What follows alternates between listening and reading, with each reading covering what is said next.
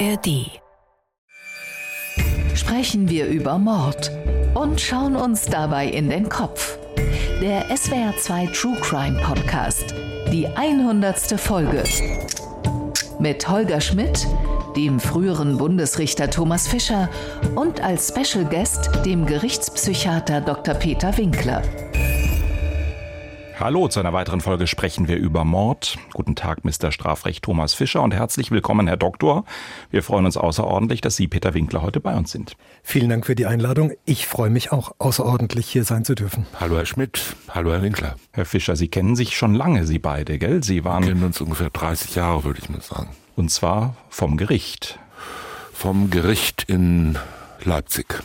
Ein ja. Tübinger Sachverständiger in Leipzig, das klingt nach Aufbauhilfe, das klingt nach Besserwessi. Nein, wonach klingt es?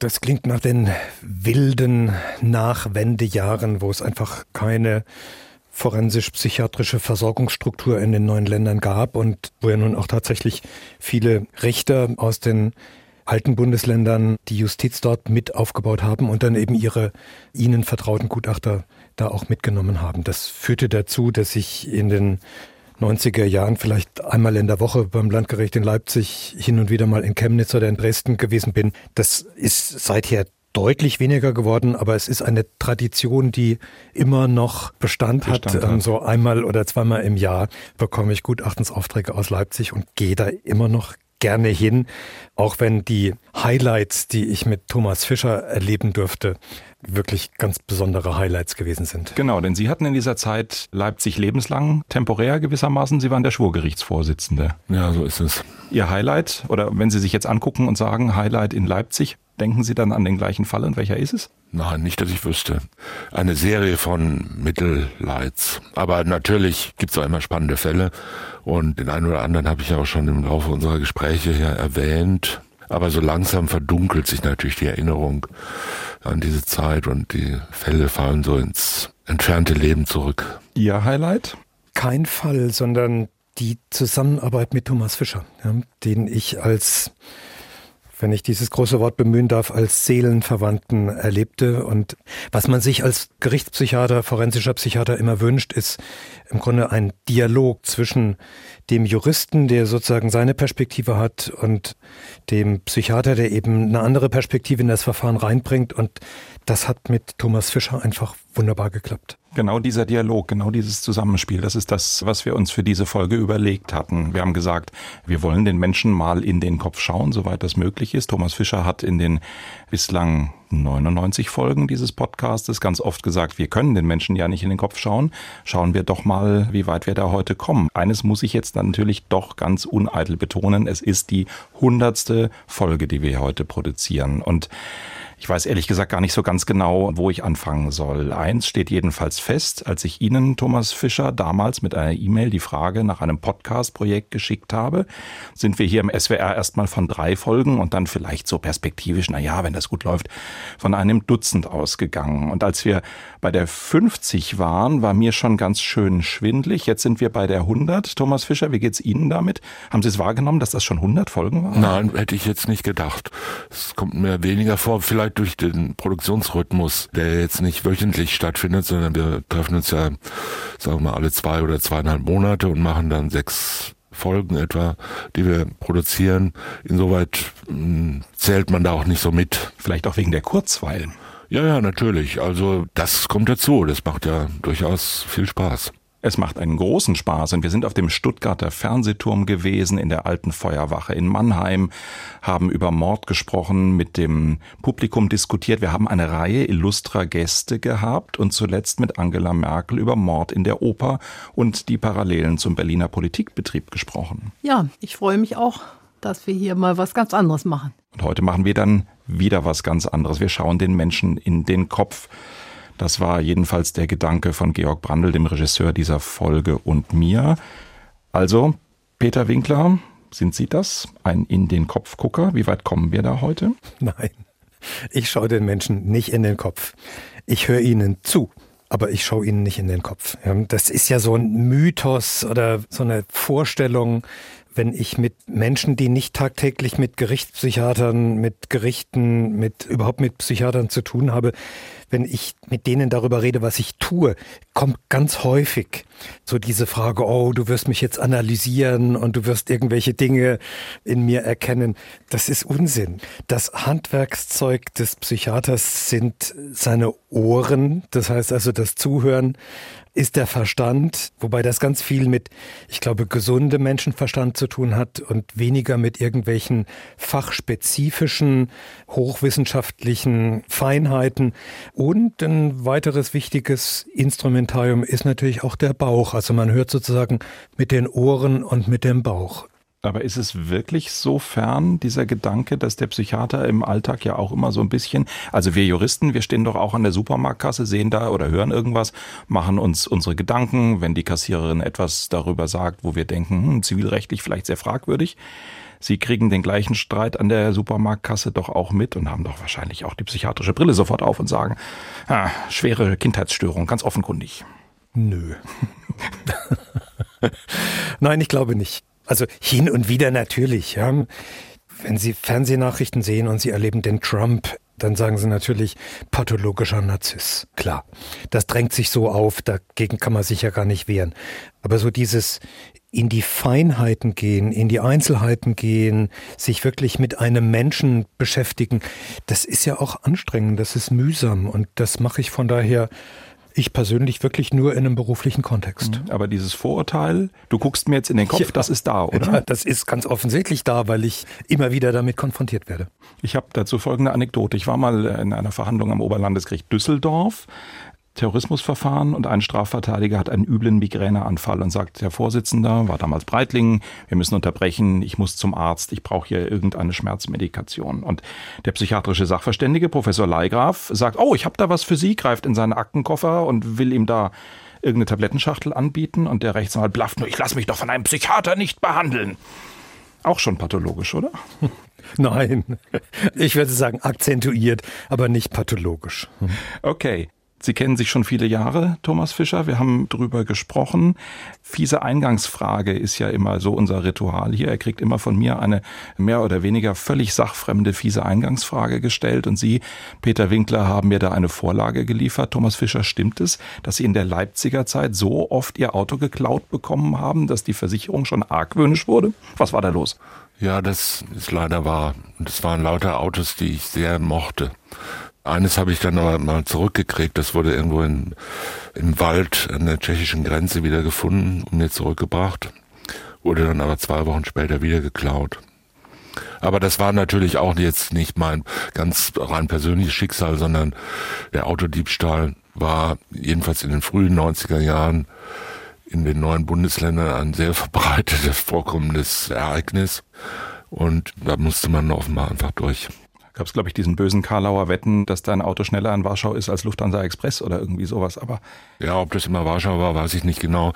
Ja, auch in der Ukraine soll es große Steppengebiete gegeben haben, die vollgestellt waren mit geklauten Autos. Ihren Autos, nein, mit geklauten Autos. Sehr schön. Über das in den Kopf schauen möchte ich mit Ihnen beiden sprechen. Wenn ich mal ganz offen anfange und frage, wofür braucht der Richter den psychiatrischen Sachverständigen, und wie sehr stört der psychiatrische Sachverständige mit einer eigenen Meinung den Richter? Wer von Ihnen beiden fängt an? Schon das erste psychiatrische Experiment. Herr Schmidt, wenn Sie fragen, wofür braucht der Richter den psychiatrischen Sachverständigen, würde ich sagen, soll Thomas Fischer anfangen. Naja, das ist ja der Grundsatz von allem. Es geht ja bei der forensischen Psychiatrie nicht um Diagnose im therapeutischen Sinn, um jetzt den betreffenden Menschen zu helfen oder zu heilen oder ihn irgendwie als Patienten zu betrachten, sondern das ist ja eine ganz spezielle Situation. Der psychiatrische Sachverständige ist ja in einer Machtposition, er wird vom Gericht bestellt und er wird, ob der Betroffene will oder nicht, irgendwas über ihn sagen. Das ist ein vollkommen anderer Zusammenhang, als es normalerweise in einer psychiatrischen oder psychologischen Behandlung der Fall ist. Das Setting ist völlig anders. Und das kommt daher, dass vor Gericht und Strafprozessen nicht über Krankheit und Gesundheit verhandelt wird, sondern über Schuld und Unschuld. Und das ist das, was das Gericht interessiert. Denn der Staat hat ja nicht das Recht oder das Interesse, jetzt zu erforschen, ob seine Bürger irgendwie krank sind oder unter irgendwas leiden und die dann zwangsweise zu behandeln, jedenfalls in der Regel nicht. Sondern das Strafrecht ist dazu da, Straftaten zu bestrafen oder zu ahnden. Und zwar solche Straftaten, die Klammer auf Schuldprinzip, Ausrufezeichen, schuldhaft begangen worden sind. Das heißt, in einem Zustand, von dem man sagen kann, das ist so, sagen wir mal, der normalerweise zu erwartende Verantwortungslevel bei einem durchschnittlichen Menschen. Das ist natürlich empirisch oder gar punktmäßig überhaupt nicht feststellbar, was es ist, sondern dieser Begriff der Schuldfähigkeit oder der Schuldverantwortungsfähigkeit, das ist ein sehr stark auch normativ geprägter Zustand und ein Begriff, der sich auch im Laufe der Zeit und in den zeitlichen Einflüssen wandelt. Und das Gericht muss feststellen, ob irgendein in der Vergangenheit liegender Sachverhalt sich so zugetragen hat, wie die Staatsanwaltschaft in der Anklage meint. Das kann man rauskriegen, indem man mit dem Angeklagten spricht, wenn er mit einem sprechen möchte, oder mit Zeugen oder indem man Sachbeweise erhebt. Und dann stellt sich die Frage, wenn dieser objektive Sachverhalt halbwegs erwiesen ist oder halbwegs klar ist, stellt sich die Frage, hat der Beschuldigte diese Tat, wenn er sie denn begangen hat, hat er sie in einem Zustand begangen, den wir Zurechnungsfähigkeit nennen. Also kann ihm die Tat zugerechnet werden oder hat er sie in einem Zustand begangen, in dem er unzurechnungsfähig, das heißt schuldunfähig war. Und das ist halt dieser sehr schwierige und immer wieder streitige und eigentlich seit 130 Jahren diskutierte Übergangsbereich zwischen Empirie und Normativität. Denn Schuld ist ja keine Kategorie, die in unserer Psyche verankert ist, als solche, sondern die müssen wir von außen definieren und müssen sagen, worin kann man das denn erkennen? Woran erkennt man denn Schuld oder Unschuld? Im Sinne von Zurechnungsfähigkeit. Und da stoßen sich halt empirische und normative Ansprüche sehr stark und der forensische Psychiater steht auf der Grenze dazwischen weil er auf der Grenze steht, ist diese Position auch immer sehr gefährdet in beide Richtungen. Aber auch natürlich die Position des Richters, der das ja alles verstehen soll, denn am Ende entscheidet, entgegen der verbreiteten landläufigen Meinung, ja nicht der Sachverständige darüber, sondern das Gericht. Und die Vermittlung von, sagen wir mal, empirischem Wissen unter Berücksichtigung der normativen Strukturen, die dahinter stehen und die dieses empirische Wissen dann irgendwie bewerten. Das ist Aufgabe des Sachverständigen. Und wir werden ja im Laufe unseres heutigen Gesprächs noch darauf im Einzelnen wahrscheinlich äh, eingehen können. Dafür braucht der Richter den Sachverständigen. Richter verstehen von ganz vielen Dingen nichts. Ja. Oder von Kann, allen, sagen die anderen, aber. Nein, müssen, das ist ja auch nicht erforderlich. Es gibt natürlich Richter, die sagen, ich verstehe von allem was, aber das ist wie bei allen Menschen, auch in diesem Fall dann vermutlich eine Selbstüberschätzung. Aber Richter verstehen wahrscheinlich von Psychologie ein bisschen mehr als von Kernfusion, würde ich mal sagen, aber sie sind keine Fachleute. Und deshalb brauchen sie Fachleute und eine dieser fachspezifischen Personengruppen, die in einem Prozess gebraucht werden, sind Psychiater, also Psychosachverständige, die sich aufgrund empirischer wissenschaftlicher Beschäftigung und Kenntnisse damit auseinandersetzen, unter welchen Umständen und unter welchen Bedingungen und mit welchen Erscheinungsformen die menschliche Psyche dazu kommt, so oder so zu funktionieren oder sich so und so auszuwirken auf das Verhalten der Betroffenen. Mhm. Ich glaube auch insbesondere dieser Punkt, den Sie eben angesprochen haben, mit der psychiatrische Sachverständige trifft nicht die Entscheidung. Das ist, glaube ich, was, das sollten wir uns unbedingt später nochmal genau angucken, weil ich nach meinem Eindruck Schwurgerichtskammern da sehr unterschiedlich mit umgehen. Die einen nehmen den Sachverständigen, wie Sie es beschrieben haben, als Hilfsmittel und formulieren das auch so. Und andere sagen klipp und klar, der Sachverständige hat es so entschieden, also Punkt. Aber da können wir vielleicht gleich später nochmal drauf eingehen.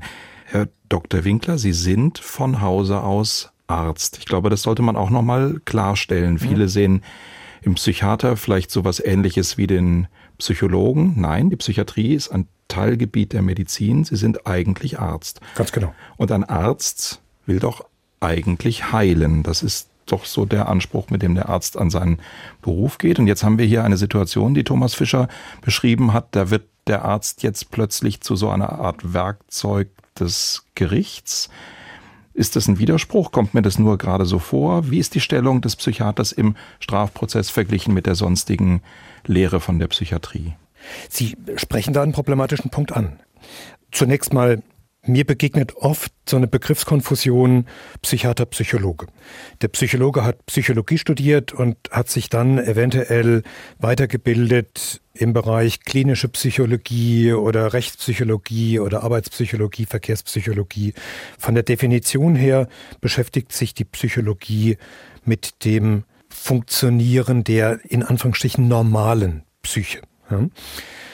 Der Psychiater ist ein Mediziner. Ich habe Medizin studiert und habe anschließend eine Weiterbildung zum Facharzt für Psychiatrie durchlaufen und habe mich dann nochmal weitergebildet innerhalb der Psychiatrie, habe Zusatzbezeichnungen im Bereich forensische Psychiatrie erworben. Aber also von Haus aus, und das ist immer noch mein persönliches Selbstverständnis, bin ich Mediziner. Und als Mediziner hat man ja diesen berühmten hippokratischen Eid geschworen, in dem unter anderem steht, man soll nichts tun, was dem Patienten, mit dem man zu tun hat, schadet. Und in gewisser Weise tue ich als Psychiater etwas, was dem Probanden, mit dem ich mich beschäftige, potenziell schaden kann. Ja, wenn es beispielsweise um Prognosefragen geht und ich als forensischer Psychiater zu dem Ergebnis komme, dieser Mann oder diese Frau ist gefährlich, ist aufgrund von bestimmten psychischen Dispositionen, psychischen Erkrankungen, aufgrund von Verquickungen mit psychischen Problemen, mit lebensgeschichtlichen Besonderheiten einem hohen Risiko ausgesetzt, auch künftig Gewalt anzuwenden. Dann hat das potenziell die Konsequenz, dass es dem Betroffenen schadet, weil an diese Gefährlichkeitsprognose der Jurist dann womöglich eine Unterbringung in einem psychiatrischen Krankenhaus anknüpft, die zeitlich unbefristet ist, oder eine Unterbringung in der Sicherungsverwahrung, die ebenfalls zeitlich unbefristet ist. Dieses, ich würde nicht sagen Widerspruch, aber dieses Problembereichs muss man sich bewusst sein und man muss sich das auch immer wieder bewusst machen, was man da eigentlich tut und wo sozusagen moralische Konflikte und vielleicht auch moralische Grenzen auftauchen. Also es ist zumindest ein Anspruch, den ich an meine eigene Arbeit habe, dass ich diesen Problembereich, dass das eben nicht klassisches ärztliches Tun ist, was ich da praktiziere vor Gericht, dass ich mir das immer wieder vor Augen führe, immer wieder bewusst mache. Der Mediziner ist dem Wohle des Patienten verpflichtet, der Mediziner ist seinem Patienten verpflichtet und es geht ja schon damit los, dass wenn ich als von der Staatsanwaltschaft oder vom Gericht beauftragter Gutachter jemanden exploriere, dass ich nicht der ärztlichen Schweigepflicht unterliege, sondern dass ich dem Gericht gegenüber einer Pflicht zur, wie jeder Zeuge, wahrheitsgemäßen und vollständigen Auskunft unterliege.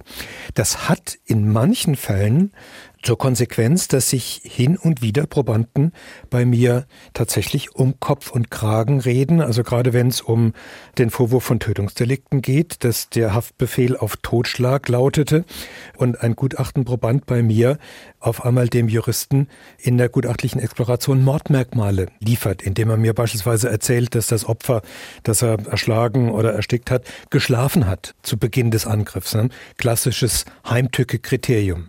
Und da kann und darf ich nicht sagen, höre auf, weiter zu erzählen, du schadest, ja, sondern da ist einfach meine Position eine neutrale.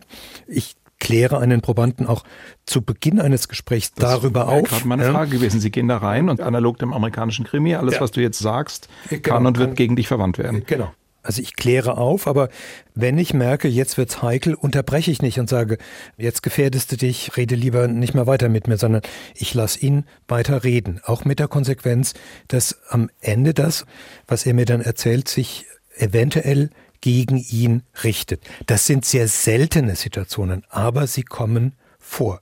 Und auch darüber muss man sich einfach bewusst sein, dass diese Tätigkeit mit dem, was ich klassisch gelernt habe als Mediziner, was ich als ethischen Behandlungsauftrag im Studium und in der Facharztausbildung mitbekommen habe, dass das damit nur noch relativ wenig zu tun hat.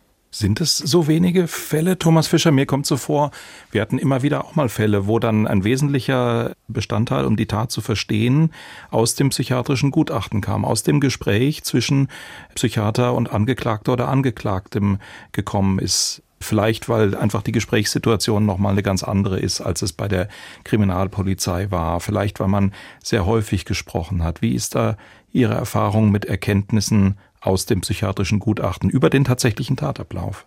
Ja, mhm. habe gerade schon überlegt, ob ich mich an irgendeinen Fall erinnere, wo das von Bedeutung war, tue ich aber leider nicht.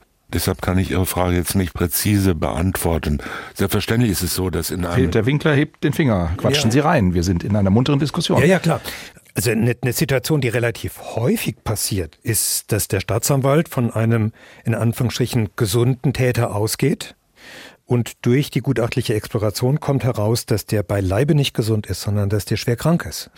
Und das ist eine Konstellation, die einem immer wieder begegnet und die ja dann natürlich für den Probanden unter Umständen sehr weitreichende Konsequenzen haben kann, weil es dann eben nicht mehr um zeitliche Freiheitsstrafen geht, solange wir nicht im Bereich des Mordes sind, ja, sondern eben um die zeitlich unbefristete Unterbringung in der Psychiatrie. Also da kommt sozusagen dem Ergebnis dieses Begutachtungsprozesses schon eine ganz weitreichende Weichenstellung zu. Jetzt ähm, abgesehen von sozusagen Einzelheiten, die sich aus dem Dialog ergeben. Also gerade so diese Frage, haben wir es mit einem einigermaßen normalen, einigermaßen gesunden Täter zu tun oder war das ein kranker Täter, der in seinen krankhaften Vorstellungen verstrickt und gefangen war? Das wird häufig tatsächlich erst durch die Begutachtung aufgedeckt. Jetzt mhm. sagt Peter Winkler gerade, im Laufe der Begutachtung stellt er eine psychiatrische Erkrankung fest. Wann ist denn Thomas Fischer der Punkt, an dem der Gutachter beauftragt wird? Wenn der Verdacht besteht oder beim Mord sowieso ist so Dunkelmann? Beim Mord, natürlich ist es so, dass dass in der Mehrzahl der hm, vorsätzlichen Tötungsdelikte, also Verfahren wegen vorsätzlicher Tötungsdelikte, ein psychiatrischer Sachverständiger zugezogen wird, schon von der Staatsanwaltschaft häufig. Das hat aber weniger damit zu tun, dass die Staatsanwälte oder auch dann die Richter der zuständigen Strafkammer sich so in den Fall hineindenken, dass sie sagen, also dieser Beschuldigte kommt mir jetzt irgendwie nicht normal psychologisch vor, dann machen wir das mal lieber, sondern die fürchten halt einfach, dass das Verfahren schwierig wird, wenn die Hauptverhandlung beginnt und dann die Verteidigung zum Beispiel kommt und sagt, jetzt brauchen wir aber dringend hier eine Beweiserhebung durch einen Sachverständigen, weil der Beschuldigte halt äh, in seiner zum Beispiel Steuerungsfähigkeit, also Hemmungsfähigkeit mindestens stark eingeschränkt war. Das würde dazu führen, dass die Sache vielleicht ausgesetzt werden muss, dass es lange Verzögerungen gibt und dass man alles wieder von vorne anfängt weil man den nicht ablehnen kann, in Anführungszeichen, beziehungsweise nicht ablehnen will, den Beweisantrag. Deshalb wird das häufig so prophylaktisch gemacht. Darüber kann man ja auch ins Grübeln verfallen, warum jetzt ausgerechnet bei Kapitaldelikten so viele Leute beschuldigt werden, die alle dann einer intensiven psychologischen, psychiatrischen Begutachtung bedürfen. Es könnte ja sein, dass es auch bei Dieben der Fall ist oder bei Räubern. Steuer hinterziehen. Ja, oder bei Betrügern, könnte ja auch sein.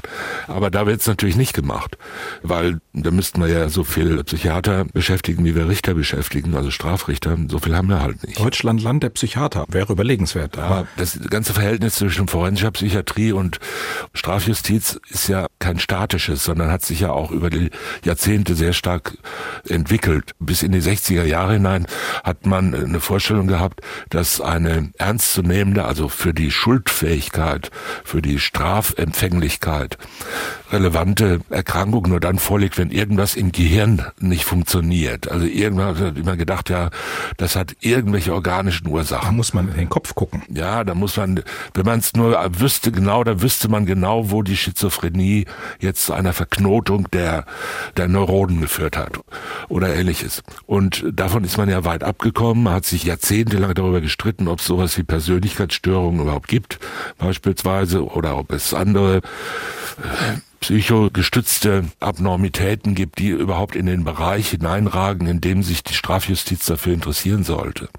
Heute ist es natürlich alles ganz anders. Das heißt, es wird viel umfassender die Person gesehen und es wird weniger auf die einzelne Diagnose geachtet, als darauf, wie die Diagnose oder eine mögliche Diagnose mit der Tat und mit der Gesamtstruktur des Menschen zusammenhängt.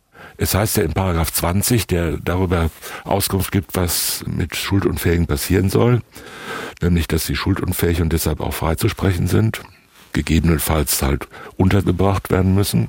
Da steht drin, wer bei der Tat das Unrecht seines Handelns nie erkennen konnte oder nach dieser Einsicht nicht handeln konnte.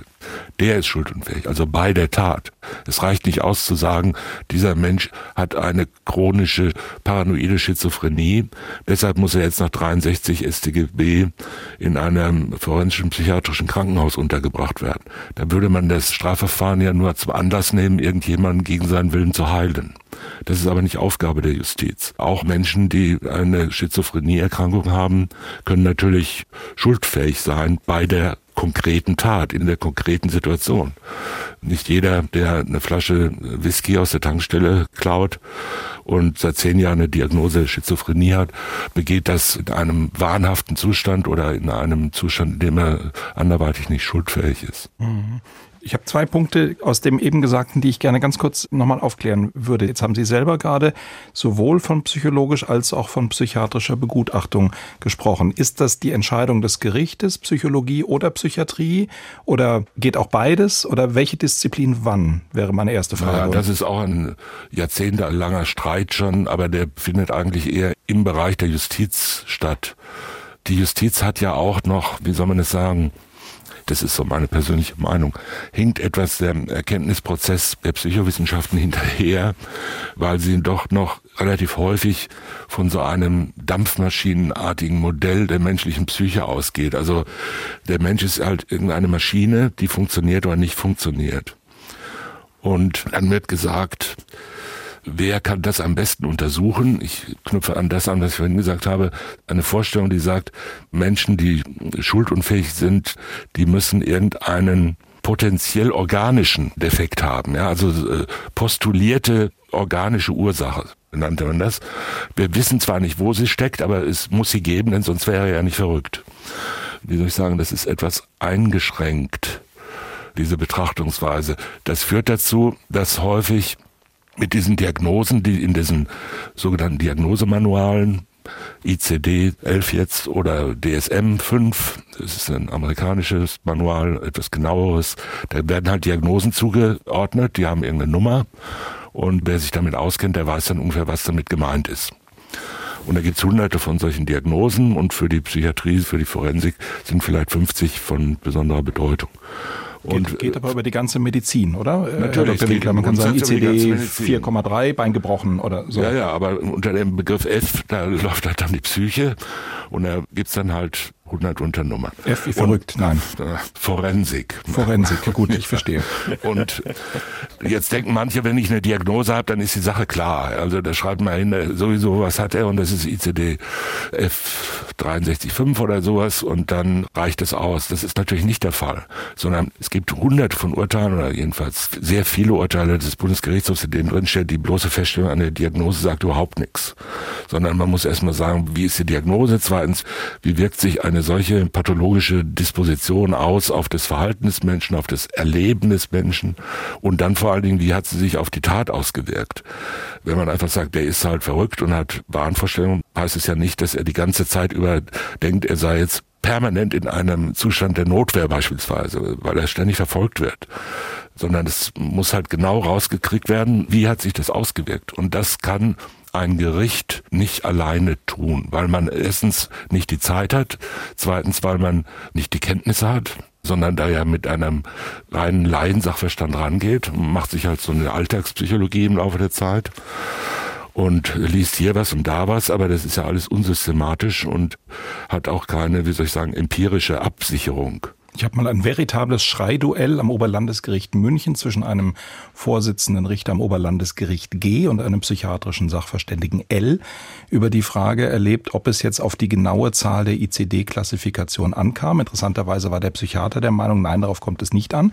Der Vorsitzende war der Meinung, darauf kommt es nun massiv an und man wurde richtig laut. Hui. Passiert selten. War ein Erlebnis. Hm. Als Psychiater kann ich zunächst mal alles nur unterstreichen, was Thomas Fischer gesagt hat. Auch das ist so eine Laienvorstellung, was die Psychiater im Gerichtssaal so treiben. Die Diagnose ist nur die erste Stufe. Ja? Wobei man auf dieser ersten Stufe schon trefflich streiten kann. Ist es überhaupt eine Diagnose oder ist es nur eine geringfügige Abweichung? Aber entscheidend ist, wenn man zu einer Diagnose kommt und ab da lassen einen diese Klassifikationssysteme dann auch im Stich. Muss man eine einzelfallbezogene Schweregradbestimmung vornehmen. Das heißt also, bei jeder Diagnose gibt es ein Spektrum von leichten und mittleren und schweren Fällen. Und im Gerichtsalltag sind es die schweren Fälle, die eventuell in den Bereich der Schuldfähigkeitsparagraphen geraten. Und da fängt es dann sozusagen an, wenn man so will, hohe Kunst zu werden, diese einzelfallbezogenen Schweregradbestimmungen tatsächlich aus den Besonderheiten des jeweiligen Falles herzuleiten und dem Gericht plausibel zu machen, warum in dem einen Fall eine schwere Persönlichkeitsstörung vorliegt und in einem anderen Fall nur eine leicht ausgeprägte Persönlichkeitsstörung. Das ist die zweite Stufe. Und dann kommt noch eine dritte Stufe und das ist dann sozusagen die entscheidende Stufe, nämlich, dass man dann diese einzelfallbezogenen Schweregradbestimmungen auf einen konkreten Tatkontext beziehen muss. Das ist ja das, was Thomas Fischer völlig zu Recht gesagt hat. Jemand kann eine schwere Störung haben, aber wenn die mit der Tat, die er begangen hat, überhaupt nichts zu tun hat, dann erwächst daraus keine Konsequenz im Hinblick auf die Schuldfähigkeit. Das heißt also, es geht dann letzten Endes um die Frage der sogenannten Symptomatizität. Das heißt also, ist ein bestimmtes Tatverhalten ein Symptom einer schweren Störung des Betroffenen? Und erst dann stellt sich tatsächlich die Frage erhebliche Verminderung ähm, oder Aufhebung der Schuldfähigkeit. Was ich auch noch ergänzen wollte, Thomas Fischer hat ja völlig zu Recht gesagt, der Gutachter ist nicht derjenige, der entscheidet über verminderte Schuldfähigkeit oder über Unterbringung in der Psychiatrie, sondern es ist am Ende immer der Richter. Der Gutachter ist sozusagen derjenige, der das Material aufbereitet, der einen Fall darstellt vor dem Hintergrund seiner psychiatrischen, empirischen Erfahrungswissenschaft. Ein weiterer ganz wichtiger Punkt, und auch das ist ein Missverständnis, das mir immer wieder begegnet ist, der Psychiater entscheidet nicht nur nicht über die Rechtsfolgen, der Psychiater entscheidet auch nicht über die Frage, ob ein Angeklagter ein Täter ist. Der Laie hat oft die Erwartung, wenn der Psychiater mit einem Beschuldigten oder Angeklagten über fünf oder sechs Termine, 15, 20 Stunden gesprochen hat, dann weiß doch der Psychiater, ob der es war. Ja? Und das ist aber sozusagen der allergrößte Fehler, der in einem gutachterlichen Prozess stattfinden kann, wenn der Gutachter sich anmaßt, eigene Beweiswürdigungen vornehmen zu wollen. Und da gibt es eine ganz klare rote Linie. Beweiswürdigung ist das Geschäft des Gerichts und ist nicht das Geschäft des Psychiaters. Als Psychiater muss man unter Umständen dann alternativ argumentieren, indem man sagt, wenn man von der Unschuld des Probanden ausgeht, kann ergibt so sein, sich die Konsequenz so ja. A. Wenn man von der Tatversion A1 ausgeht, die sich aus den Akten herleiten lässt, dann ergibt sich die Konsequenz B1, wenn man von der Tatversion A2 ausgeht, die theoretisch, hypothetisch denkbar ist, dann ergibt sich die Konsequenz B2 und es ist das Gericht, das dann diese Alternativen werten und bewerten muss.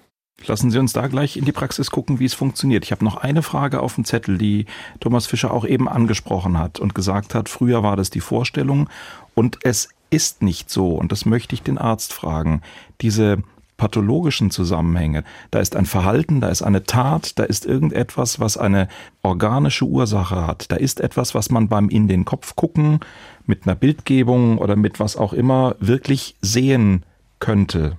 Gibt es da was medizinisch? Darf ich da, darf ich da noch ganz kurz was ergänzen? Das ist natürlich auch alles eine normative Frage und die wird von der Justiz teilweise beantwortet. Dazu gehört ja auch, dass die Kategorien, knüpfe ich an das an, was Herr Winkler gerade gesagt hat, dass die Kategorien in der Alltagsbeurteilung, in der Öffentlichkeit ganz häufig durcheinander gebracht werden. Stichwort, die Diagnose ist zunächst mal vollkommen gleichgültig. Man muss halt von irgendeiner Diagnose ausgehen und die muss auch nach der ständigen Rechtsprechung des Bundesgerichtshofs einigermaßen präzise sein. Das bedeutet nicht, dass man sich auf eine ICD-11-Nummer einigen muss, sondern man kann sagen, das schwankt dazwischen, das ist auch schon präzise genug. Aber in der Öffentlichkeit ist ja häufig so, dass eine Diagnose schon wie eine Schlussbeurteilung dargestellt wird. Also klassischer Fall zum Beispiel Pädophilie. Ja, das ist halt eine Persönlichkeitsstörung, sagen wir jetzt mal untechnisch. Die kann man haben oder nicht, ist aber nicht strafbar, die zu haben. Man darf halt nur nichts tun, was dieser Neigung entspricht, und zwar lebenslang. Ja? Was nicht ganz einfach ist, wenn man sich mal vorstellt, dass in Anführungszeichen normalen heterosexuellen Menschen im Alter von 13 Jahren gesagt würde, also deine Sexualität kannst du in diesem Leben vergessen. Genau, mal allen, die gerade Blutdruck haben, den Blutdruck runter runterzunehmen. Wir billigen hier gerade nicht Pädophilie, sondern wir sagen, erst mit der Tat entsteht das strafrechtliche Die Problem. Diagnose ist nicht, also die Erkrankung in Anführungszeichen oder irgendeine andere Paraphilie, also irgendeine andere Abweichung des Sexualverhaltens, die ist ja an sich nicht strafbar, sondern es ist strafbare Straftaten zu begehen. So, die Justiz schaut natürlich auf diese Schuldunfähigkeitsbeurteilung mit großem Argwohn. Ja, die Justiz möchte immer strafen. Dafür ist ja da und sagt, dass man soll aber keine Raubtaten begehen und keine Morde und, und keinen Diebstahl und so weiter. Und wenn jetzt da ständig einer ankommt und sagt, ja, der hat es zwar getan, aber so ist ja die öffentliche Meinung, er hat eine schwere Kindheit gehabt, deshalb wollen wir ihn mal ein bisschen heilen und ihm gut zureden und sagen, macht es aber bitte nicht wieder. Und das führt dann natürlich zur großen Enttäuschung, nicht nur bei der Bevölkerung, sondern auch zur Verbitterung bei der Justiz. Skandalurteil steht dann ja, im Fachblatt für Psychiatrie Aber mit den schwarz-weiß-roten so Buchstaben. Ich will es gar nicht so ins Lächerliche ziehen, sondern das führt ja dazu, dass man zum Beispiel sagt, eine Persönlichkeitsstörung, die kann überhaupt nicht zur Schuldunfähigkeit führen.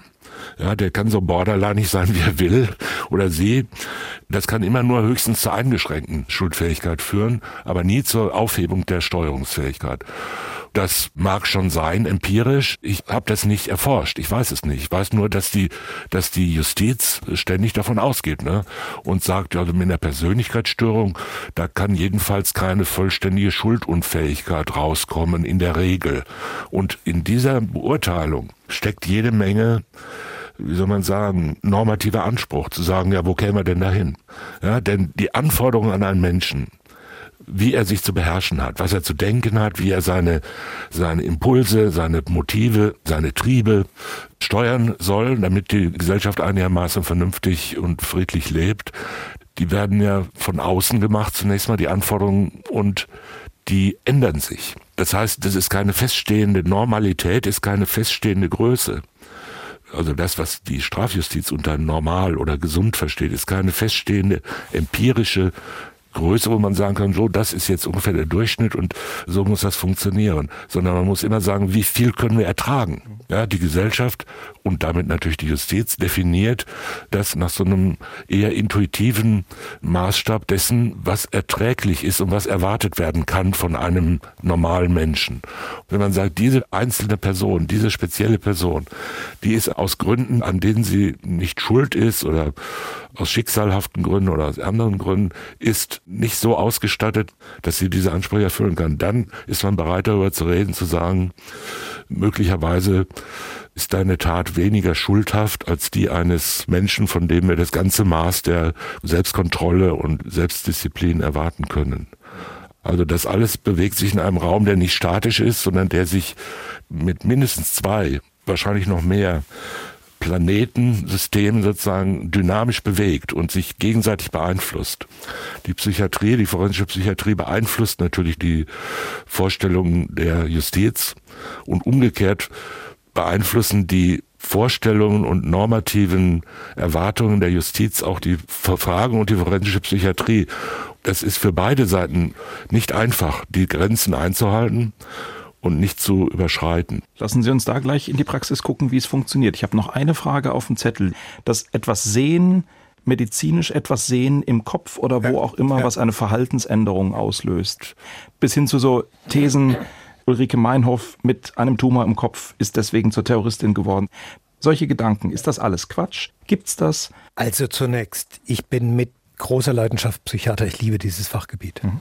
Die Psychiatrie unterscheidet sich von anderen Disziplinen in der Medizin maßgeblich dadurch, dass wir praktisch keine apparative Diagnostik zur Verfügung haben. Wenn Sie ein Fach wie Chirurgie nehmen oder innere Medizin, die haben jede Menge diagnostische Verfahren, Laborwerte, Röntgen, CT und, und, und. Wenn Sie einen schwerstkranken Psychiatriepatienten, einen Schizophrenen, der vor Wahnvorstellungen und Halluzinationen überquillt, wenn Sie den organisch untersuchen, sieht dessen Gehirn genauso aus wie das eines Gesunden im CT, sieht dessen Blut genauso aus wie das eines Gesunden. Das EEG unterscheidet sich nicht. Und das gilt nicht nur für die Schizophrenie, dass die nicht apparativ zu diagnostizieren ist, sondern für die allermeisten psychiatrischen Krankheitsbilder. Es gibt nur ganz, ganz wenige psychiatrische Krankheitsbilder, bei denen apparative Diagnostik hilft. Das ist vor allem die Demenzdiagnostik. Da sehen Sie natürlich den Progress der Erkrankung dadurch, dass die Löcher im Gehirn, im Kernspänen oder im CT einfach immer größer werden. Aber nahezu alle anderen psychiatrischen Erkrankungen lassen sich nicht apparativ diagnostizieren, was natürlich viele, viele Probleme mit sich bringt. Man kann natürlich psychiatrische Erkrankungen, wenn man es drauf anlegt, simulieren. Gerade im forensisch-psychiatrischen Kontext ist das natürlich eine ganz große Frage. Ist der denn wirklich krank oder tut der nur so?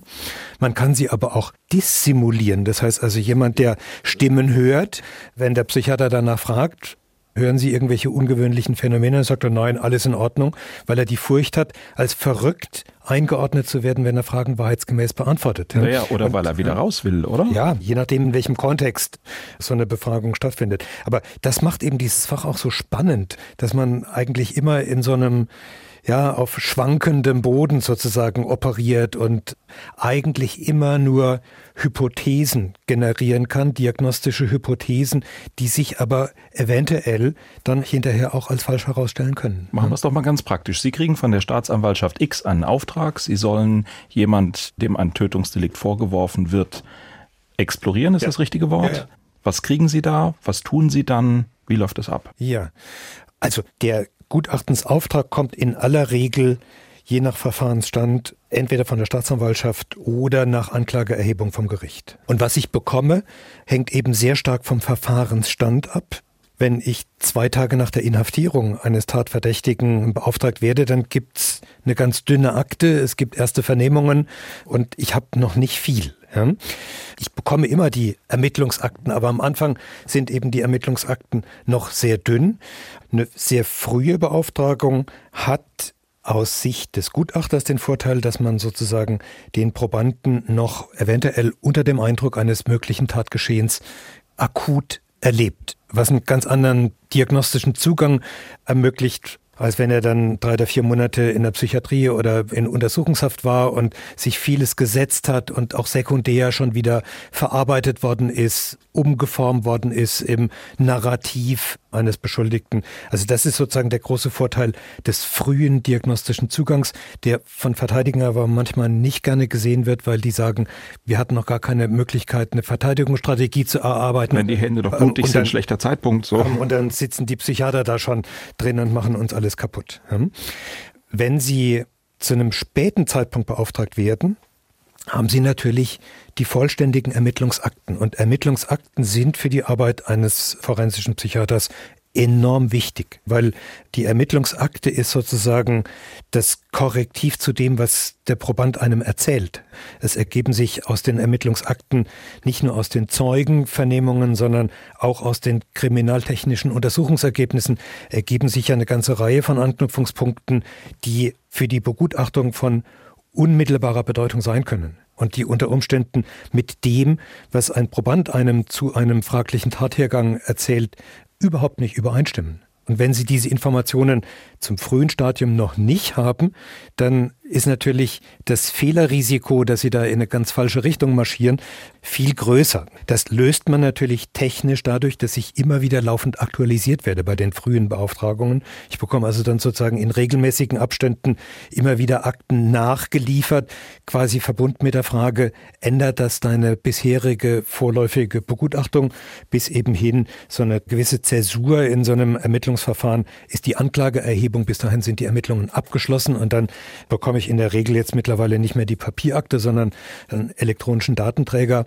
Und bei den frühen Begutachtungen ist das dann meistens der Zeitpunkt, wo ich nochmal dann eine ergänzende gutachtliche Exploration vor dem Hintergrund der Aktenerkenntnisse habe. Finden diese Explorationen immer in Haft statt oder gibt es auch Nee, das, das Leute, hängt, die auf freiem Fuß sind. Klar, das hängt davon ab, ob es einen Haftbefehl oder einen Unterbringungsbefehl gibt, hin und wieder. Aber ist nicht zwingend. Also gibt Leute, die Nein, kommen klar, zu Ihnen natürlich. dann in Praxisräume genau, und genau. kommen da freiwillig hin und unterhalten sich mit Ihnen oder eben ja. nicht.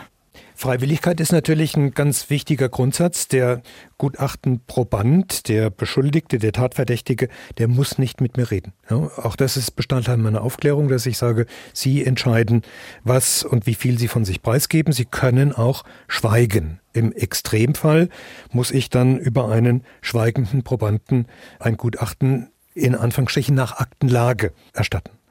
Wobei zur Aktenlage, um auch das noch zu ergänzen, zur Aktenlage gehören natürlich nicht nur die Ermittlungsakten, sondern wenn Sie es mit jemandem zu tun haben, der schon vielfach mit der Justiz Kontakt hatte, gehören zu einem qualitativ hochwertigen Gutachten auch die Vorakten.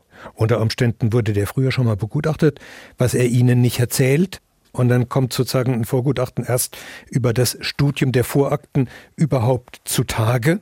Und dann muss man natürlich dann auch abgleichen, hat sich da was verändert? Komme ich zu einer anderen Diagnose? Gibt es einen Progress, eine Erkrankung? Gibt es eventuell eine Verbesserung, eine Erkrankung? Das sind natürlich auch diese Vorakten. Auch das ist eine ganz wichtige Informationsquelle.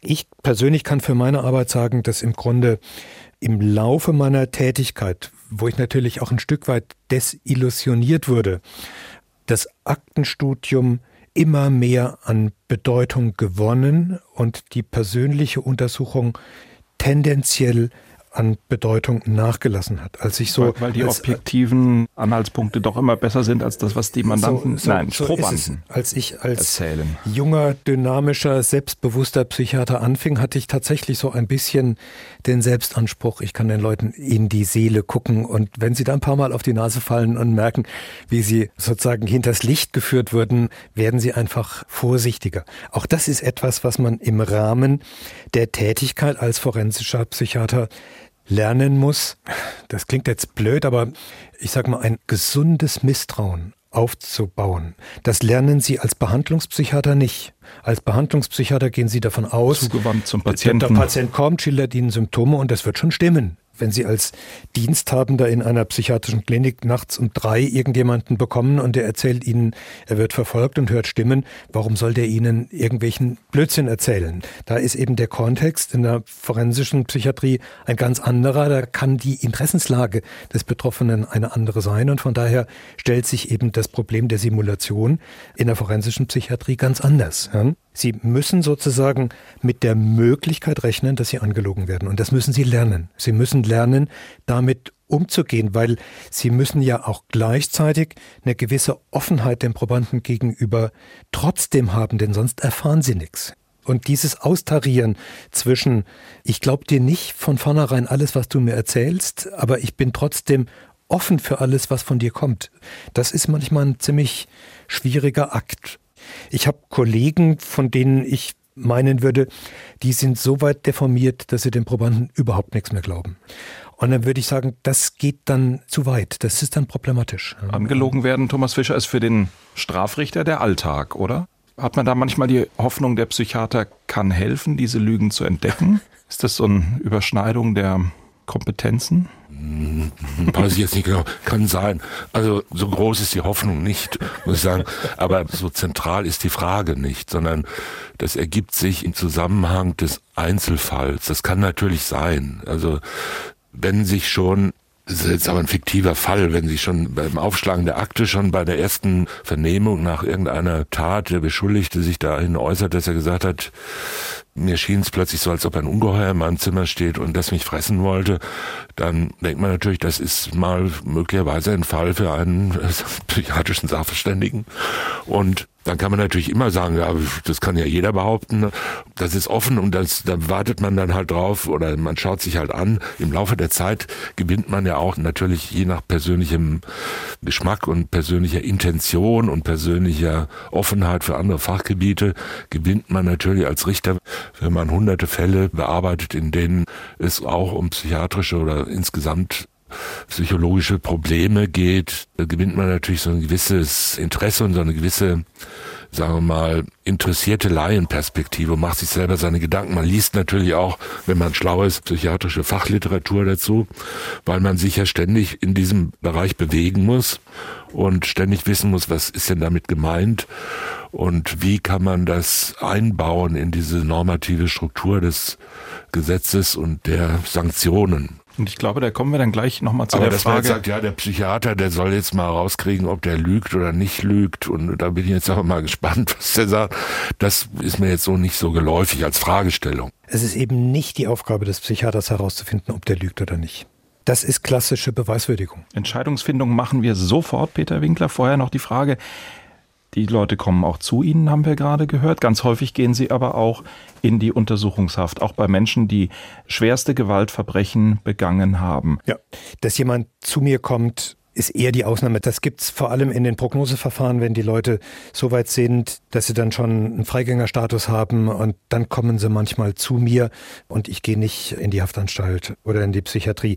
Dadurch, dass ich ja nun sozusagen seit vielen Jahren spezialisiert bin, habe ich es tendenziell natürlich mit den schweren Fällen zu tun und die sind in aller Regel inhaftiert oder untergebracht. Und wie ist da die praktische Situation? Wie ist da zum Beispiel auch Ihre Sicherheit? Sind Sie dann alleine?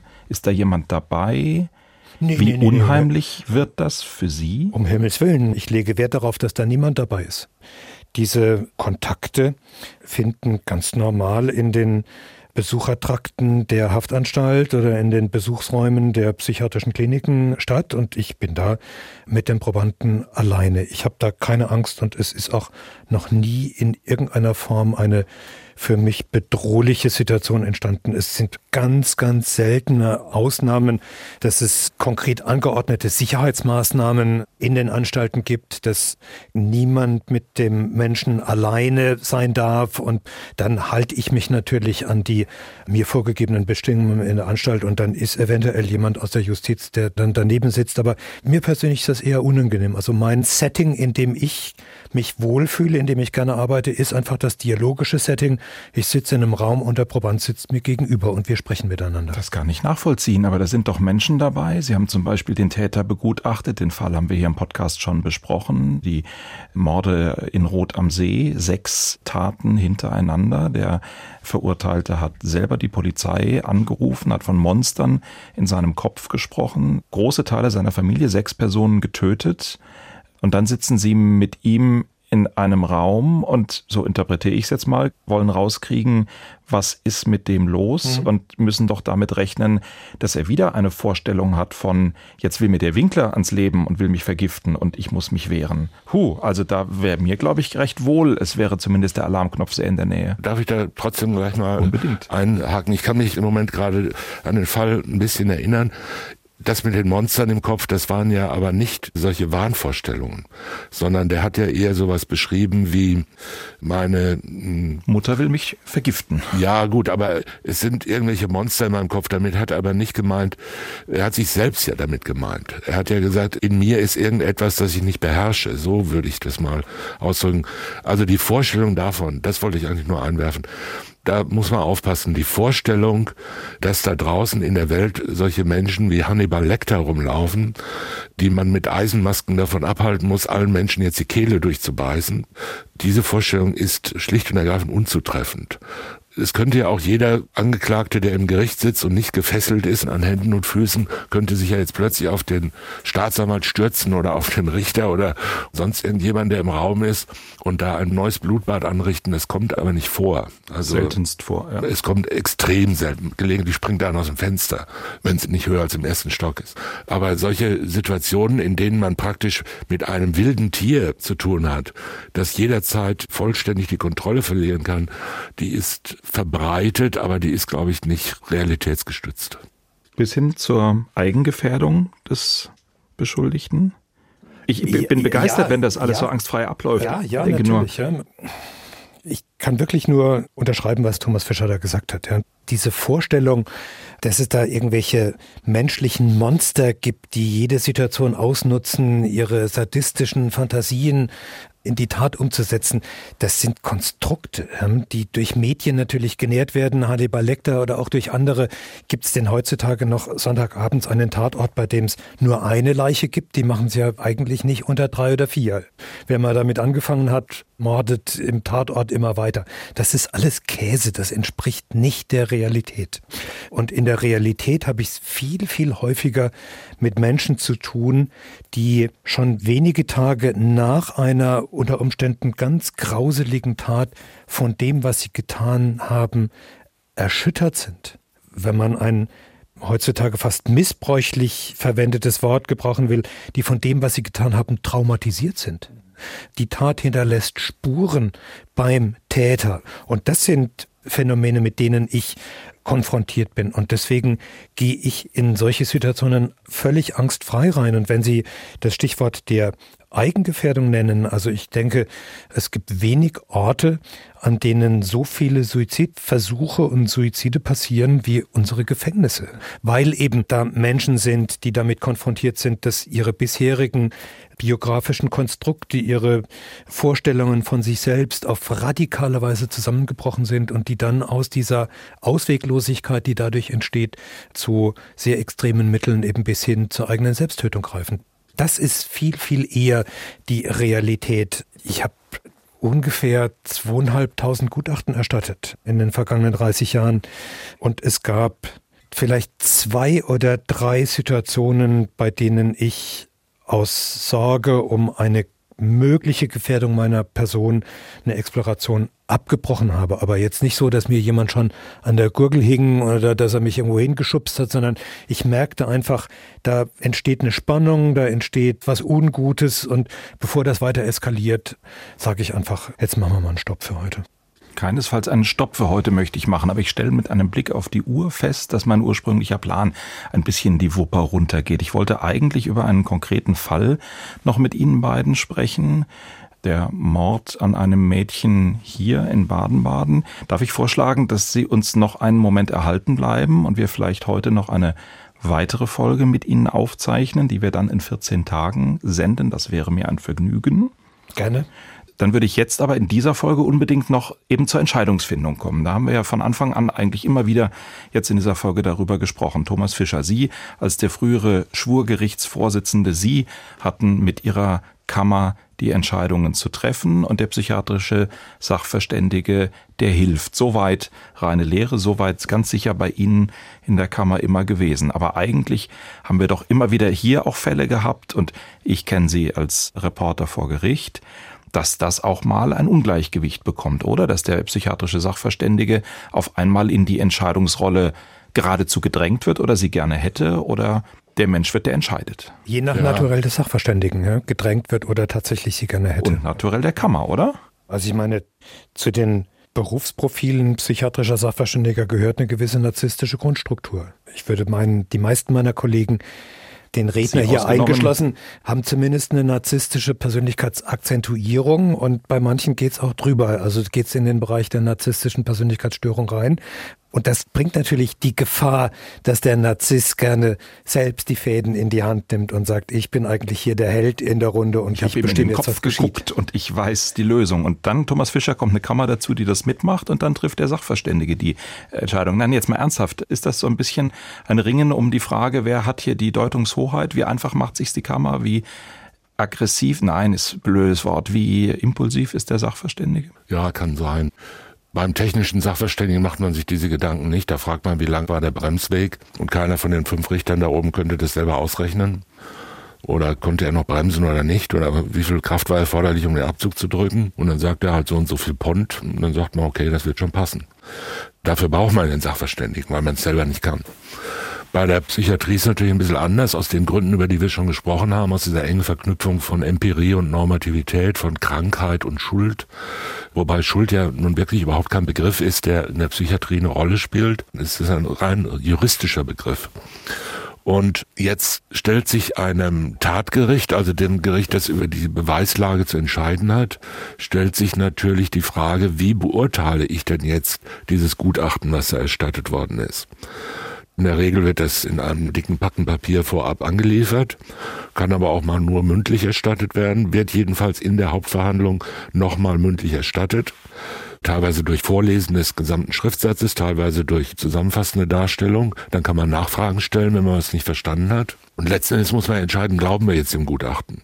Wenn Sie sich vorstellen, Sie kriegen irgendein Sachverständigengutachten, eines Architekten, eines Ingenieurs, eines Internisten, eines Neurologen, was auch immer, oder halt eines Psychiaters, welche Qualität müssen sie haben, um zu beurteilen, ob dieses Gutachten richtig oder falsch ist. Also ob sie es für plausibel.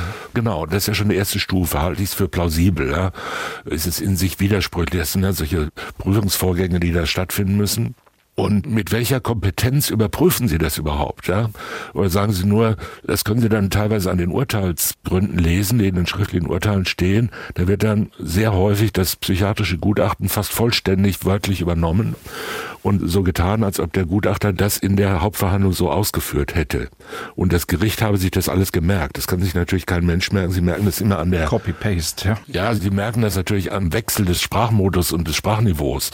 Wenn plötzlich die, sagen wir mal, doch häufig etwas schlichte Diktion des Berichterstatters, der das Urteil entworfen hat, zum Beispiel, der den Konjunktiv Präsens nicht kennt. Da spricht jetzt der Revisionsrichter in Ihnen. Ja, und der Germanist, der den einfach nicht kennt. Das kommt nicht vor, wird alles in indikativen Hauptsätzen geschrieben. Und dann plötzlich wechselt die Stimmung und dann kommt ein hochwissenschaftlicher Vortrag. Und da denkt man, das will der jetzt alles mitgeschrieben haben, 20 Seiten lang. Das ist nie und nimmer. Die haben einfach das Gutachten abgeschrieben oder reinkopiert.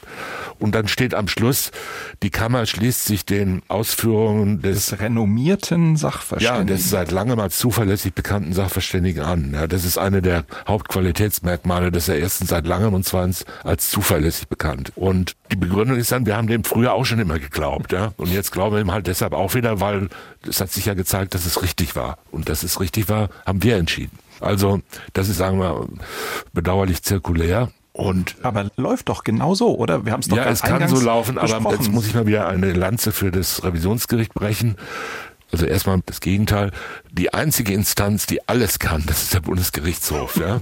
Die Halleluja. Schreiben nämlich, die schreiben nämlich ohne jeden Sachverständigen, ja, und ich kenne auch keinen, der Psychiatrie studiert hat, schreiben die halt erstens rein, wie das Gutachten zu machen ist und zweitens, wie die Gerichte die Gutachten zu beurteilen haben. Das könnten sie aber nur, wenn sie von beidem wirklich intensive Expertenahnung haben. Das haben sie aber irgendwie auch nicht.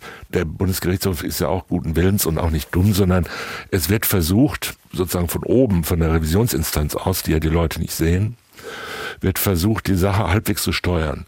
Das heißt, es wird das, was ich vorhin beschrieben habe, ein bisschen verkürzt beschrieben habe, das wird versucht zu verhindern und die Sache, zum Beispiel die Bewertung eines Sachverständigengutachtens in einem tatgerichtlichen Urteil, solche Anforderungen zu stellen, die die Wahrscheinlichkeit erhöhen, dass die Richter sich wirklich inhaltlich mit den Fragen beschäftigen. Also man muss darstellen, dass es in sich geschlossen ist, dass es nicht widersprüchlich ist, dass es plausibel ist natürlich und man muss prüfen, ob sich aus dem Urteil irgendwelche Anhaltspunkte dafür ergeben, dass das Gericht verstanden hat, von was die Rede ist. Also, dass sie halt wissen, welche Persönlichkeitsstörung gemeint ist, dass sie wissen, dass schwere Persönlichkeitsstörungen in der Regel im Jugendalter noch nicht diagnostiziert werden können oder sollen. Oder diese Borderline-Störung sei schlagartig im Alter von 28 Jahren aufgetreten. Das wäre eine ganz außergewöhnliche Diagnose. In und wenn sich das Gericht ohne, lacht, genau. wenn sich das Gericht ohne irgendeine Bemerkung diesem Sachverständigen anschließt, das würde beim BGH wahrscheinlich auffallen. Naja, also könnte sein. Drehen wir es doch mal um, Peter Winkler. Wie oft haben Sie bei Urteilen den Eindruck gehabt, öh, das hat die Kammer jetzt aber nicht verstanden gehabt? Eine fiese Frage, das gebe ich zu. Nee, das ist keine fiese Frage. Also, da müssen wir ein paar technische Dinge klären. Ich nehme am Gerichtsverfahren teil, bis ich mein Gutachten erstattet habe. Und dann werde ich entlassen und ab da bin ich raus aus dem Rennen. Das heißt, turnusmäßig bekomme ich das Urteil gar nicht zu sehen. Es gibt manche Richter, die schicken es mir trotzdem zu und dann lese ich mir das natürlich durch. Und es gibt auch Fälle, die interessieren mich und dann frage ich nach und sage, zu welcher Entscheidung seid ihr denn gekommen? Aber an und für sich, nach der Gutachtenserstattung, bekomme ich vom weiteren Fortgang des Verfahrens nichts mehr mit. Von daher weiß ich in vielen Fällen im Grunde gar nicht, was von meinem Gutachten Vortrag oder von meinem schriftlichen Gutachten in welcher Weise in das Urteil eingeflossen ist. Deswegen kann ich Ihnen die Frage nicht beantworten. Ich kann es nur sozusagen anekdotisch beantworten. Ich habe hin und wieder Urteile in die Hände bekommen, wo ich dachte, die haben einen anderen psychiatrischen Sachverständigen gehört als das, was ich vor Gericht erzählt habe. Also solche Extreme gibt es schon. Sehr viel häufiger ist der Fall, den Thomas Fischer genannt hat, dass einfach diese schriftlichen Gutachten vielleicht ein bisschen dann abgeändert unter dem Eindruck dessen, was in der Hauptverhandlung dann vorgetragen wurde, mit Copy and Paste übernommen werden, ein bisschen ergänzt werden. Das ist eigentlich der Regelfall. Ich bedauere, dass ich so wenig sozusagen über die Rezeption meiner Gutachten erfahre, weil das wäre im Grunde ein wichtiges Korrektiv wenn man mit den Richtern ganz spannungsfrei und, und an dem Punkt habt ihr mich falsch verstanden und lasst uns mal überlegen, worauf dieses Missverständnis beruht, würde ich mir wünschen, aber ist nicht Usus. Und vor allem finde ich sozusagen dieses Schweigen problematisch bei den Prognosegutachten. Man muss ja auch sehen, ja. das Gericht hat ja auch eine gewisses es gibt ja auch immer eine gewisse Interessenlage. Wenn man sich so ganz nüchtern überlegt, kann es dem Gericht ja eigentlich egal sein, was in dem Gutachten steht in Anführungszeichen, wenn es sich für den Fall nicht wirklich interessiert. Ja. Man kann jemandem gegenüber sitzen und sagen, du hast jetzt drei Leute umgebracht, jetzt ist halt die Frage, gehst du in die Psychiatrie oder gehst du in den Knast? Kann uns ja egal sein, ja, als Richter. Irgendeinen Grund wirst du schon gehabt haben. Der Grund ist entweder menschlich nachvollziehbar, normalpsychologisch, ja, ein bisschen Hass, ein bisschen Eifersucht, dann Haft, ein bisschen Wut oder halt Wahn. Es ist aber dann Psychiatrie. Das, man kann ja sagen, es ist egal, ja. Und äh, ob der Sachverständige jetzt 70 Seiten lang darüber geschrieben hat, wie er sich die innere Dynamik äh, solchen Tatentschlusses vorstellt und ob diese Dynamik normalpsychologisch noch erklärbar ist oder ob sie äh, aus irgendeiner Störung kommt, die ebenfalls festgestellt wurde und damit ursächlich zusammenhängt, kann einem auch egal sein. Das führt dann dazu, dass stark verkürzt dargestellt, dass Richter, es kommt aber auch sowas praktisch vor, oder Strafverteidiger oder Staatsanwälte in der Hauptverhandlung den Sachverständigen fragen, ja, hat er jetzt in 20 oder nicht? Oder hat er nur in 21? Also damit sind die Paragraphen gemeint, wenn er den 20 hat, dann ist er schuldunfähig. Da kann man halt die Frage der Strafhöhe vergessen. Und wenn er den 21 hat, denkt man, okay, ist ja wurscht, die Strafe machen wir schon irgendwie angemessen. Ja, man muss dann halt nach 49 eins irgendwie den Strafrahmen mildern, aber da ist man dann wieder frei. Und man muss halt das Urteil ein bisschen anders schreiben. Und die Gerichte sind, sagen wir mal, doch sehr leicht geneigt, die Empfehlung eines Sachverständigen, den Paragraph 21 anzuwenden, also zu sagen, der Angeklagte hat die Tat im Zustand erheblich verminderter Steuerungsfähigkeit, was es ja die Regel ist. Verminderte Einsichtsfähigkeit gibt's ja gar nicht. Entweder man hat eine Einsicht oder man hat keine. Aber verminderte Steuerungsfähigkeit begangen. Die Neigung ist relativ groß, dem nachzugeben, weil man sonst in Rechtsmittel reinläuft. Das ist immer gefährlich. Da kriegt man eine Revision und kann immer alles passieren. Während wenn man sagt, okay, dem schließen wir uns an, da kann ja nichts passieren. Ne? Da können wir immer noch angemessen bestrafen. Das ist, steckt ja auch ein bisschen immer so vom Interesse dahinter. Und darauf wollte ich nur hinweisen, dass das wie soll ich sagen, so ein Selbsthilfeinteresse des Gerichts. Die haben ja nicht nur ein Verfahren, die haben ja vielleicht sechs Verfahren parallel laufen.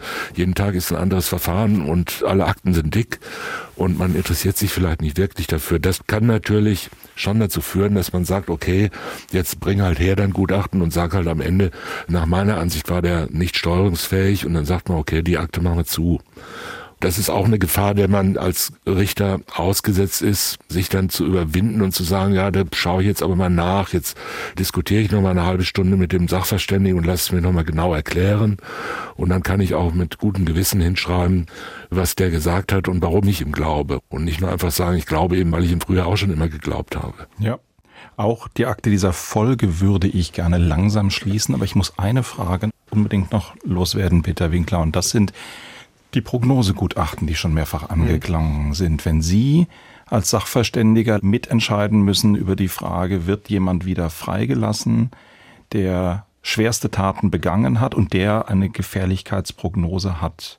Ich glaube, es würde jetzt völlig den Rahmen hier des zeitlich Möglichen sprengen, wenn wir uns genauer angucken wollten, wie das funktioniert. Ich würde Sie gerne fragen, wie treffen Sie für sich diese Abwägung, gerade wenn es vielleicht auf der Grenze steht zwischen der soll ja wieder raus dürfen, das sagt unser Strafrecht, er soll perspektivisch immer auch eine Chance haben. Und jemand könnte so gefährlich sein, dass man ihn einfach auf oder sie natürlich auf die Allgemeinheit loslassen könnte. Mhm. Wie geht der Arzt und wie geht der Mensch Peter Winkler damit mhm. um? Lieber Herr Schmidt, mit der Frage machen Sie ein ganz, ganz großes Fass ich auf. Ahne ähm, es. Und ich muss mich da sozusagen jetzt intellektuell zügeln, um das einigermaßen in einem zeitlichen Rahmen zu halten. Also zunächst mal, Prognosegutachten sind für mich sehr viel belastender als die Gutachten in den Erkenntnisverfahren, wo es um Schuldfähigkeit geht. Weil sie ja nun bei den Prognosegutachten mit der Möglichkeit falscher Gutachtenergebnisse konfrontiert sind und damit leben müssen. Es gibt ja sowohl das falsch positive Gutachten. Sie attestieren jemanden eine gute Prognose, der dann hinterher wieder eine schwere Straftat begeht. Das ist sozusagen der GAU. Aber es gibt eben auch die Möglichkeit der falsch negativen Prognose, die für den Gutachter viel bequemer ist. Dass man sagt, der war gefährlich, das, das läuft jetzt weiter, der bleibt drin und dann passiert ihnen nichts. Dann finden sie sich nicht auf den Titelseiten irgendwelcher Sensationsmagazine wieder im Sinne von, der Gutachter ist dran schuld, dass das kleine Mädchen XY umgebracht worden ist. Das ist einfach schwierig und das ist ein sehr, sehr belastender Prozess. Und gerade als Spezialist hat man es ja jetzt nicht mit den Eierdieben zu tun, sondern eben mit den Hochkarätern Tätern, die in der Vergangenheit schwere und schwerste Straftaten verübt haben und bei denen sich jetzt eben die Frage stellt, kann man das verantworten, Experimente zu machen? Technisch geht man im Grunde ähnlich vor wie bei den Gutachten in den Erkenntnisverfahren auch.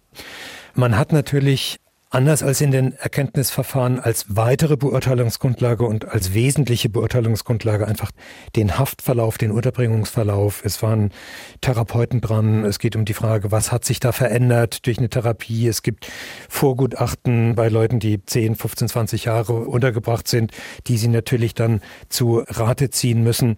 Also sie versuchen sozusagen ihre Expertise auf ein möglichst breites Fundament zu stellen, und es ist ja ganz selten die Frage, machen wir jetzt nach 20 Jahren die Tür radikal auf, sondern auch das ist ja ein Prozess, so, so ein Erprobungsprozess.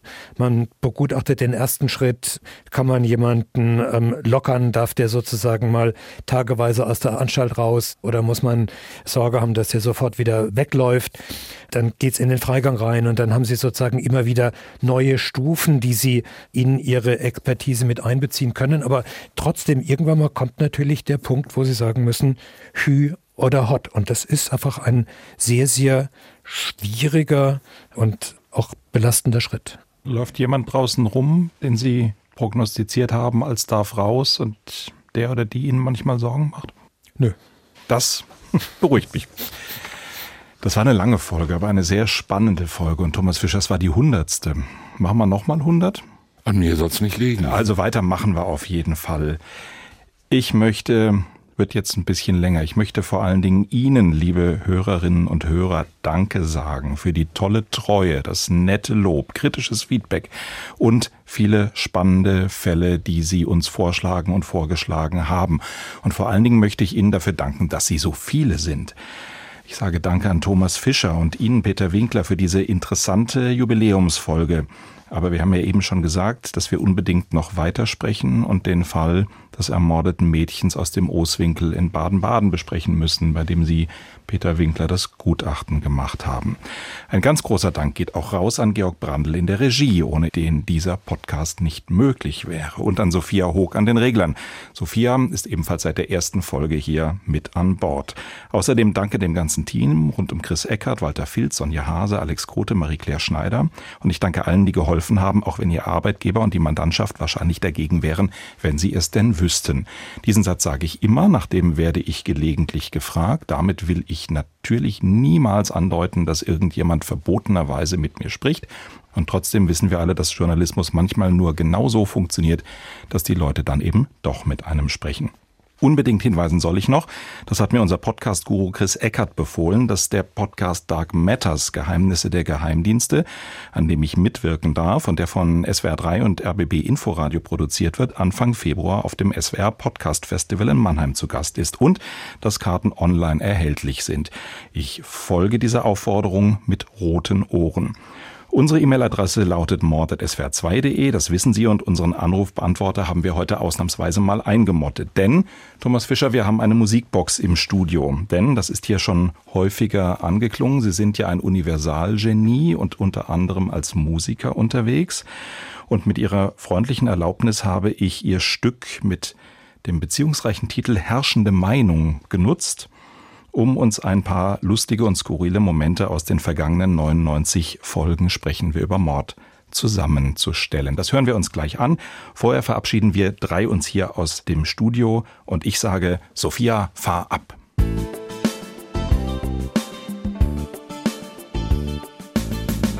Was ist denn vorzuziehen? Eine Tante, die Bücher schenkt oder ein Onkel, der Kuchen bringt? Ich lade die beide ein. Ja. Das ist immer die beste Lösung. Sonst fühlt sich einer zurückgesetzt.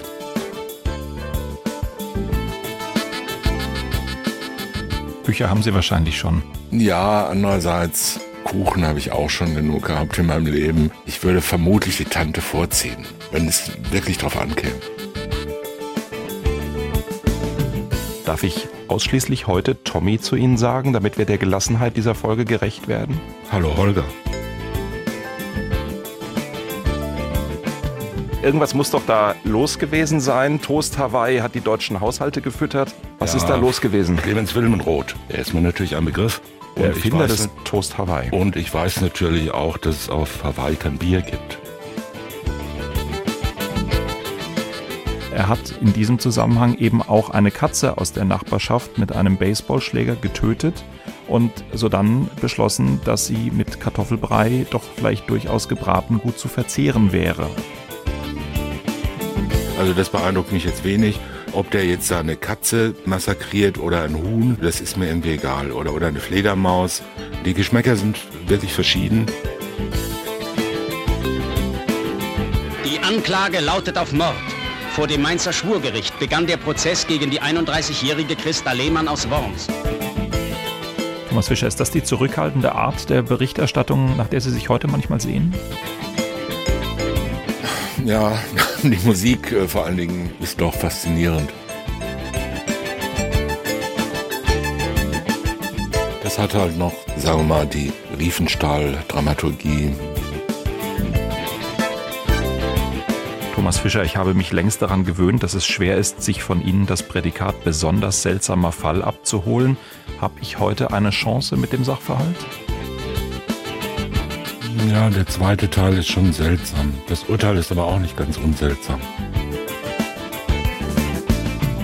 Da werden dann mal irgendwelche Scherze drüber gemacht, äh, barmherzige Schwestern oder harter Knochen oder so, da weiß man halt, welche Kammer ungefähr so, wie die drauf sind. Aber dafür sind ja Richter da, unabhängig zu entscheiden.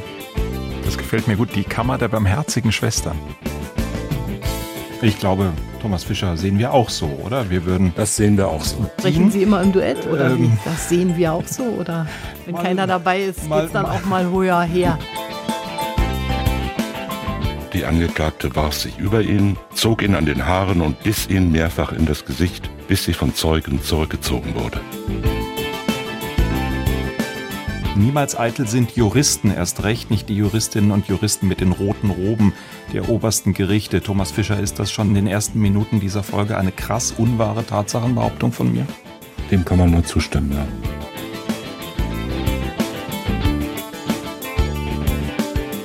Also die längste war vielleicht mal von Marseille nach Wales oder nach London oder so. Und einem Jaguar-Fahrer, der auf der nächtlichen Autobahn in Brüssel mir da an die Wäsche wollte und das endete dann auf unserer Verkehrsinsel in so einem Autobahnkreuz in Brüssel. Das äh, war alles etwas unwirklich und man hat sich da geeinigt.